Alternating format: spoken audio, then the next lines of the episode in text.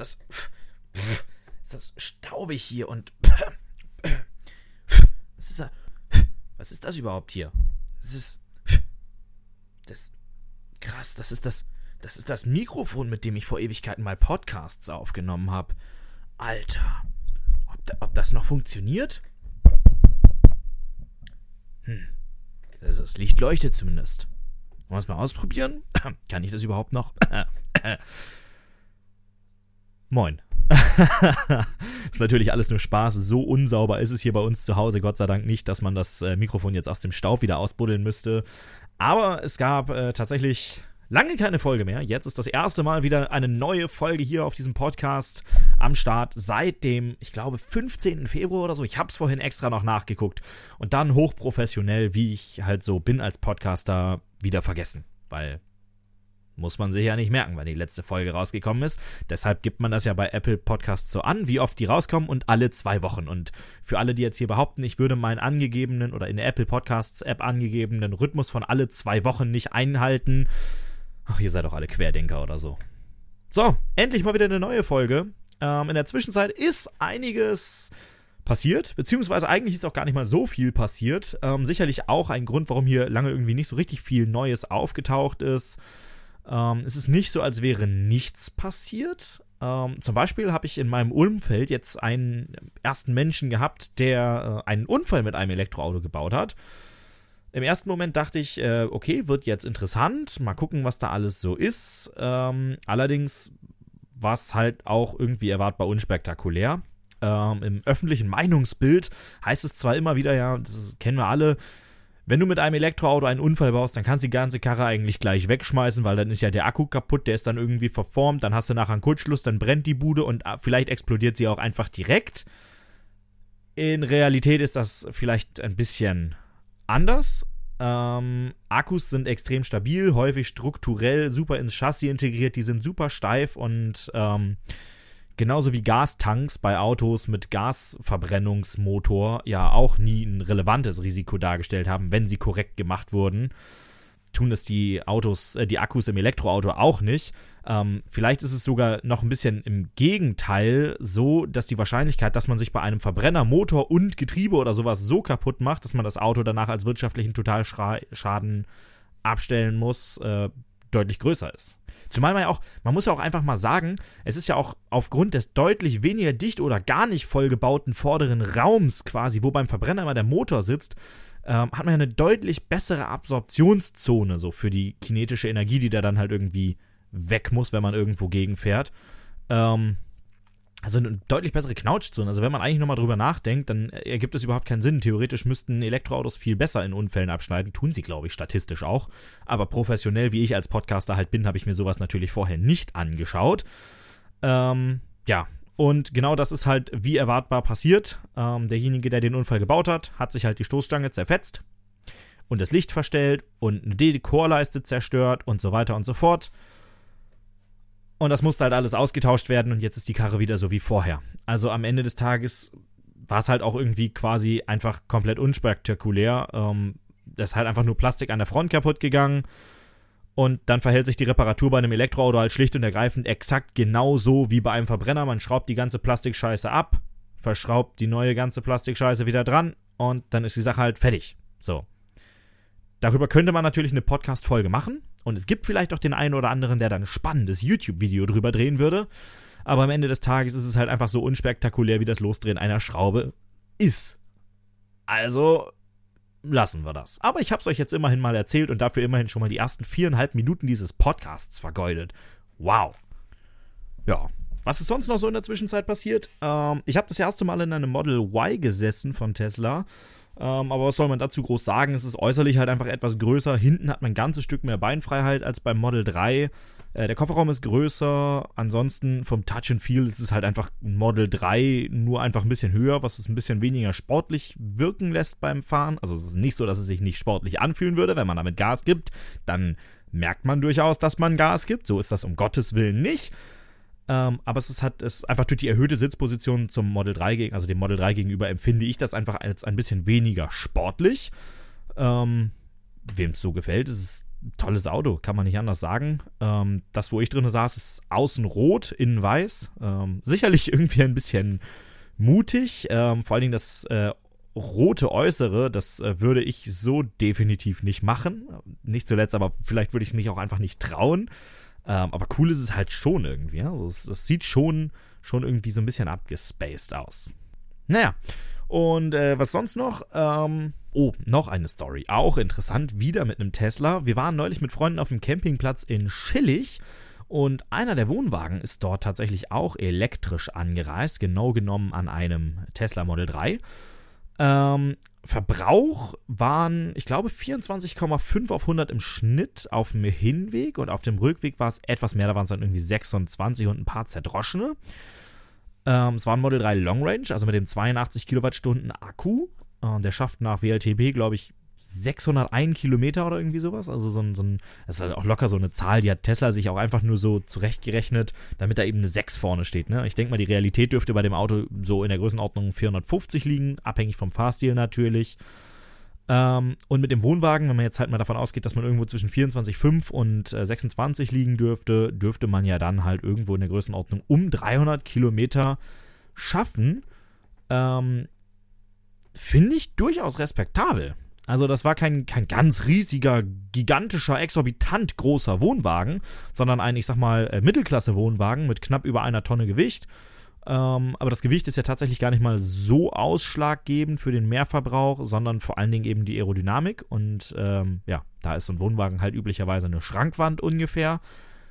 Was jetzt nicht so richtig praktisch ist, aber ich finde es absolut äh, akzeptabel dann kann man damit halt realistisch, also man muss ja immer überlegen, 270 Kilometer mit 90 km/h wären ja ziemlich genau drei Stunden. Und wenn man 270 Kilometer mit 90 km/h schafft, also theoretisch drei, praktisch über drei Stunden unterwegs, weil man schafft ja einen 90er Durchschnitt nicht, wenn man 90 als Vmax hat. Also man muss ja auch irgendwie dahin beschleunigen und dann ist halt mathematisch ausgeschlossen, dass man einen Durchschnitt von 90 erreicht. Und dann müsste man halt wieder eine halbe Stunde laden. Aber das finde ich absolut fair. Das finde ich absolut okay. Dann müsste man halt, also wenn man das mal überschlägt, ähm, klar, man müsste mit dem Verbrenner nicht irgendwie nachladen, nachtanken, sonst was, zumindest nicht auf 600 Kilometer. Aber wenn man das halt überlegt, 600 Kilometer und einmal auf der Hälfte für eine halbe Stunde nachladen, das finde ich absolut okay. Also hier aus dem norddeutschen Raum, also wo ich jetzt hier sitze, ich sag mal Großraum Bremen, so 600 Kilometer nach unten, damit bin ich deutlich hinter, also damit bin ich hinter Frankfurt oder damit bin ich ähm, hinter Brüssel da, da schaffe ich, das ist ja, das ist ja schon durchaus eine ganze Strecke, die man damit dann ja immerhin schon mal geschafft hat. Und das finde ich absolut geil. Also eine halbe Stunde nachladen, also vorausgesetzt, der Lader steht zufällig genau passend, genau auf der Hälfte. Aber das finde ich schon, finde ich schon beeindruckend gut. Ja. Ähm, was ist sonst noch passiert in der letzten Zeit? Äh, weshalb nehme ich eigentlich diesen Podcast auf? Ähm, ach, da, dazu kommen wir gleich. Ich, ich, weiß es wieder. Ich weiß es wieder. Ähm, ja, was ist sonst noch so passiert?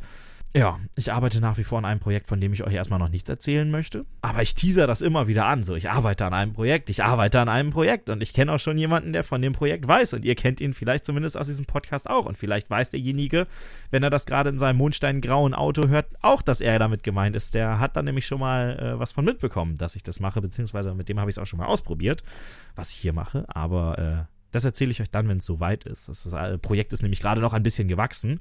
Und wo wir gerade dabei sind, Tesla Supercharger in Deutschland sind äh, jetzt offen für jedermann, zumindest einige hier in äh, Deutschland. Ausprobiert habe ich das noch nicht.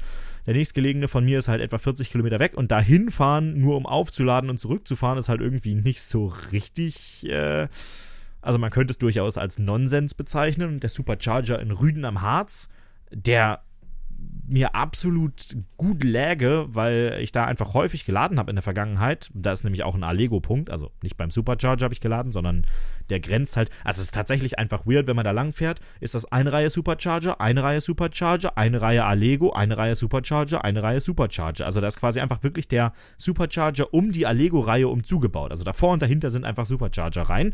Ich lade natürlich bei Allego, ähm, und leider muss man sagen, äh, da in Rüden am Harz, da erfüllen diese Allego-Ladepunkte häufig den, das, das Allego-Klischee. Was irgendwie kacke ist, weil das Allego-Klischee ist halt einfach, dass die Kacke nicht funktioniert. Ähm, das gilt nicht für die neuen Säulen. Ich war jetzt neulich in Braunschweig in der Gartenstadt. Da habe ich bei Allego geladen an einem ähm, Hypercharger von Alpitronic. Ähm, das Ding hat einwandfrei funktioniert.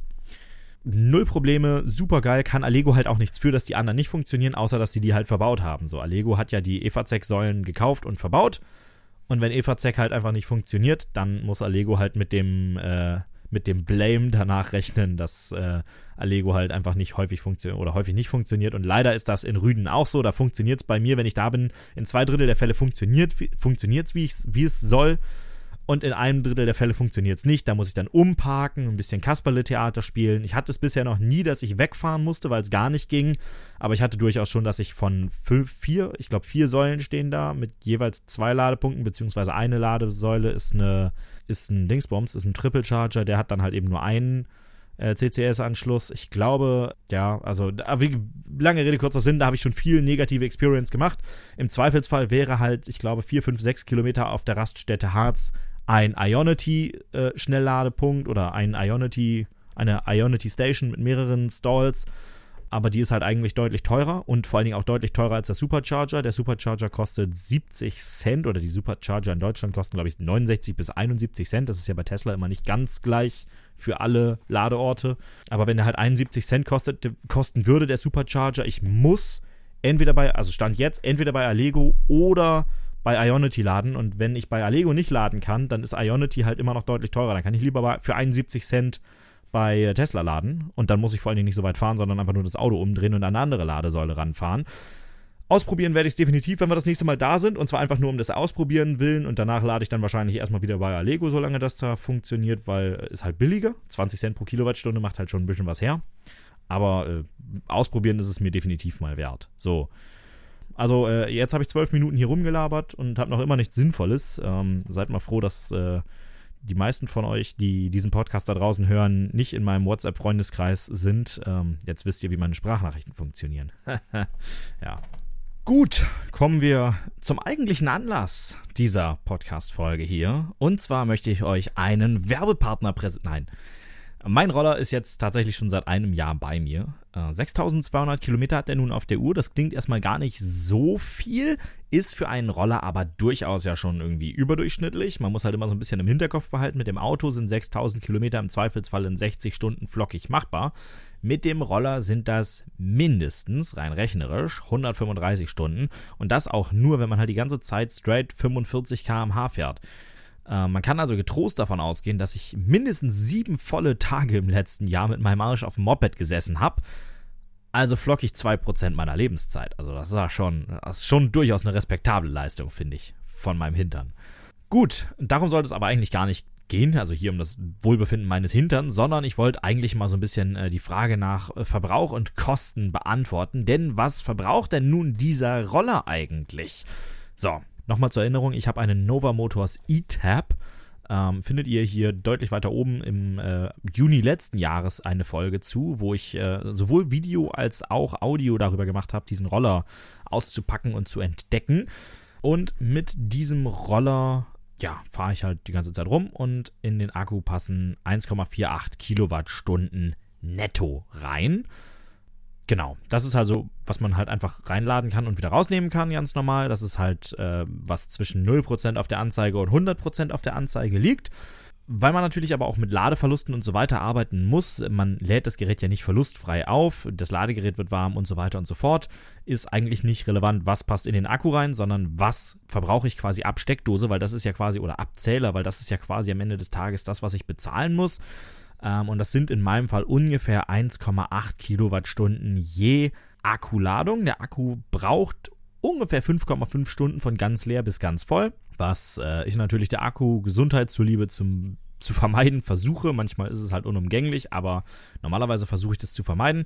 Mit einer Akkuladung komme ich dann in der Realität bei meiner nicht ganz elfengleichen Figur und meiner zarten Masse von rund 100 Kilo etwa 45 Kilometer weit. Vor allen Dingen eben dann, wenn ich äh, einfach nur mit dem Tempomaten Tempomat rein und lass rollen, äh, ja, komme ich damit ungefähr 45 Kilometer weit, vielleicht auch 50. Ähm, innerstädtisch mit viel Bremsen beschleunigen und so weiter und so fort ist das natürlich ein bisschen mehr Verbrauch, also ein bisschen weniger Reichweite, zumal der Roller halt nur relativ schwach rekuperiert mit etwa 250 Watt. Das heißt so One-Pedal-Driving wie beim Auto, wo sich die Verluste ja quasi nur auf den Wirkungsgrad beim Rekuperieren beschränken, Ähm, das ist hier einfach schlicht und ergreifend nicht drin. Dementsprechend muss man relativ häufig mit der mechanischen Bremse ähm, bremsen, was halt einfach schlicht und ergreifend teure Energie in teuren Feinstaub und teure Wärme in der Öffentlichkeit, wo sie keiner nutzt, konvertiert. Naja, weiter im Text, wenn man halt davon ausgeht, dass ich rund 1,8 Kilowattstunden ab Steckdose auf 45 Kilometern verbrauche, dann verbrauche ich äh, rechnerisch so ziemlich genau ganz präzise 4 Kilowattstunden auf 100. Das ist gar nicht mal so wenig, wenn man halt mal bedenkt, dass man mit einem E-Up mit drei Personen besetzt mit knapp, also knapp unter 10 Kilowattstunden über Land, also mit 80 und 100 km/h über Land fahren kann. Dann ist das weniger. Also pro Kopf ist man dann halt äh, erstens deutlich schneller, wie gesagt, 80 bis 100 km/h über Land. Und es wären halt einfach bei einem Gesamtverbrauch von knapp unter 10 Kilowattstunden so roundabout drei bis vielleicht auch vier, wenn man nicht so sparsam ist und wenn man halt alles mit einbezieht, könnten es auch vier sein, aber man verbraucht bei gleicher Geschwindigkeit halt weniger, beziehungsweise bei gleichem Verbrauch ist man halt schneller mit einem E-Up. Und das ist, finde ich, schon irgendwie, ah, ah, na. Gut, das Ding ist natürlich auch, in der Realität fährt man häufig eben nicht zu dritt. Das heißt, dann muss man es eben auf zwei oder eben auf einen Kopf verteilen und dann ist es halt eben doch definitiv schnell und dann auch relativ deutlich wieder mehr. Ähm, Stromkosten des Rollers sind, also wenn man das jetzt einfach mal mit unserem Strompreis rechnet, 107 Cent auf 100 Kilometer. Also 1 Euro und 7 Cent auf 100 Kilometer. Das finde ich eigentlich durchaus akzeptabel, denke ich. Äh, dazu kommt natürlich dann noch ein bisschen Geld für Abnutzung und so weiter. Und äh, das hat bei mir dieses Jahr halt ein bisschen mehr zugeschlagen, äh, weil ich das Gerät etwas intensiver abgenutzt habe. Oder um es anders auszudrücken, ich habe mich mit äh, dem Gerät im März einmal dezent auf die Fresse gelegt um es ganz direkt zu sagen. Und äh, bei mir hat es damals halt leider so links so ein bisschen Fleisch vom Arm abgerissen und äh, der Schleimbeutel hat ein bisschen gelitten und so weiter. Alles kein Ding, das kann man mit moderner Chirurgie und ein bisschen Zeit alles wieder hinbekommen, beziehungsweise es verwächst dann halt einfach von alleine irgendwann wieder. Ähm, anders sah es dann halt um die Gabel des Mopeds aus, weil die verwächst nicht einfach wieder, sondern die war halt einfach durch. Und dementsprechend musste ich da halt ein bisschen Geld investieren, genauso in einiges an neuen Verkleidungsteilen, weil es einfach verschrammt oder zerbrochen war. Ein Großteil habe ich verschrammte Teile einfach nur neu lackiert, aber zerbrochene Teile konnte ich halt nicht mit ein bisschen Lack wieder hinkriegen, dementsprechend. Ähm, weil auch die Verkleidungsteile nicht wieder angewachsen sind. Einfach so musste ich da dann knapp 150 Euro in Ersatzteile investieren inklusive einer neuen hinteren Bremse, die halt irgendwie nach dem Unfall zumindest nicht mehr funktioniert hat. Also nach dem Unfall habe ich hier eine kleine Probefahrt machen wollen und musste feststellen, dass die hintere Bremse gar nicht mehr geht. Ähm, ich weiß nicht, ob sie es vorher auch schon getan hat. Vielleicht war das einfach, äh, vielleicht war sie sogar unfallursächlich. Wie gesagt, das ist nicht so hundertprozentig geklärt. Ähm, um den Hergang einmal ganz kurz geschildert zu haben, ich bin halt einfach mit ein bisschen zu viel Speed in eine Kurve rein und dann halt nicht rumgekommen. Ähm, ich weiß nur halt nicht, warum ich zum Unfallzeitpunkt tatsächlich noch zu viel Geschwindigkeit hatte. Ob es entweder A, einfach einer Fehleinschätzung meinerseits geschuldet war und ich einfach schlicht und ergreifend zu schnell da rein und zu wenig gebremst habe ähm, und deshalb zu schnell bin und deshalb aus der Kurve halt rausgeflogen bin.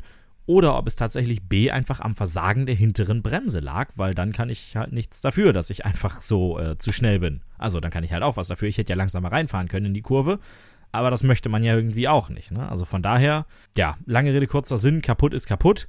Woran es jetzt genau lag, wissen wir nicht.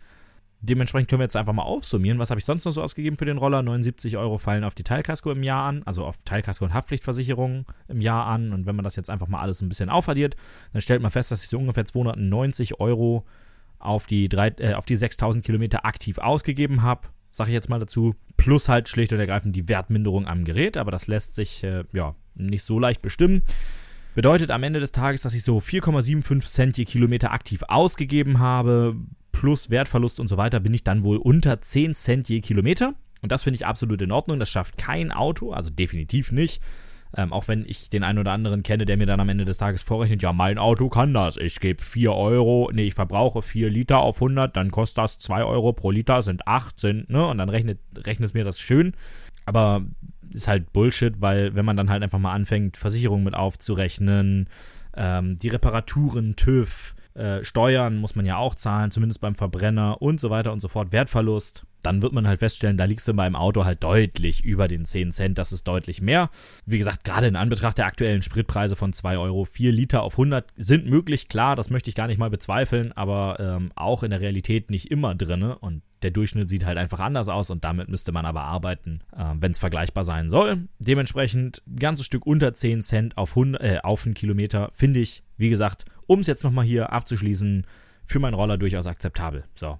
Irgendwie ist das die, ich habe den Eindruck, diese Podcast-Folge wird total unstrukturiert. Aber das macht nichts. Ich lade die trotzdem einfach so hoch, weil äh, mehr Arbeit mache ich mir damit nicht. Ha. Gut, äh, lass nochmal hier über meine nicht vorhandene imaginäre Punkteliste für den heutigen Tag drüber gehen. Wir hatten ganz am Anfang die Feststellung, dass nichts passiert ist. Dann haben wir festgestellt, dass es jemanden gab, der einen Unfall gebaut hat. Dann, äh, ja, ich saß im Model Y ähm, bum, bum, bum. Worüber habe ich denn noch gesprochen hier heute? Tesla kann man jetzt, also am Tesla Supercharger kann jetzt jeder laden. Ähm, elektrisch zum Campingplatz nach Schillig und Rollerjubiläum. Ich würde sagen, eigentlich ist diese Folge, die hat doch alles, was man braucht. Sie hat einen guten Witz am Anfang. Vielleicht ist es auch kein Witz, aber das werde ich euch niemals erzählen oder das werdet ihr niemals herausfinden, ob hier und wie viel Staub hier jetzt bei mir liegt an meinem Mikrofon. Und sie hat ein paar interessante Details über das Leben eines äh, Studenten, der nebenbei halt auch noch sich für elektrische Fahrzeuge begeistern kann. Ich, ich meine doch, dass das reicht doch für einen Podcast. Mehr will man doch eigentlich gar nicht. In diesem Sinne, äh, ich denke, ich denke, wir machen Deckel drauf und äh, tschüss und bis zum nächsten Mal. Wenn mein Projekt hier äh, weiter fortgeschritten ist, dann äh, sage ich euch nochmal Bescheid. Beziehungsweise ihr könntet diesen Podcast natürlich einfach abonnieren und Notifications einrichten. Dann brauche ich euch gar nicht Bescheid sagen, sondern dann kriegt ihr das ganz von alleine raus, wenn die neue Folge online ist. Ha, das wäre ja mal was. Ich wünsche euch was. Ciao. Eine kleine Anmerkung habe ich noch. Ihr könnt diesen Podcast künftig ganz einfach mitgestalten. Sendet dazu einfach eure Frage, Anmerkung, Kritik oder eure Wünsche per Mail an elektro@hendrikfinke.com. Gerne könnt ihr eure Frage auch als Audio anhängen, dann kann ich euch nämlich ganz einfach und elegant hier mit zu mir in den Podcast holen.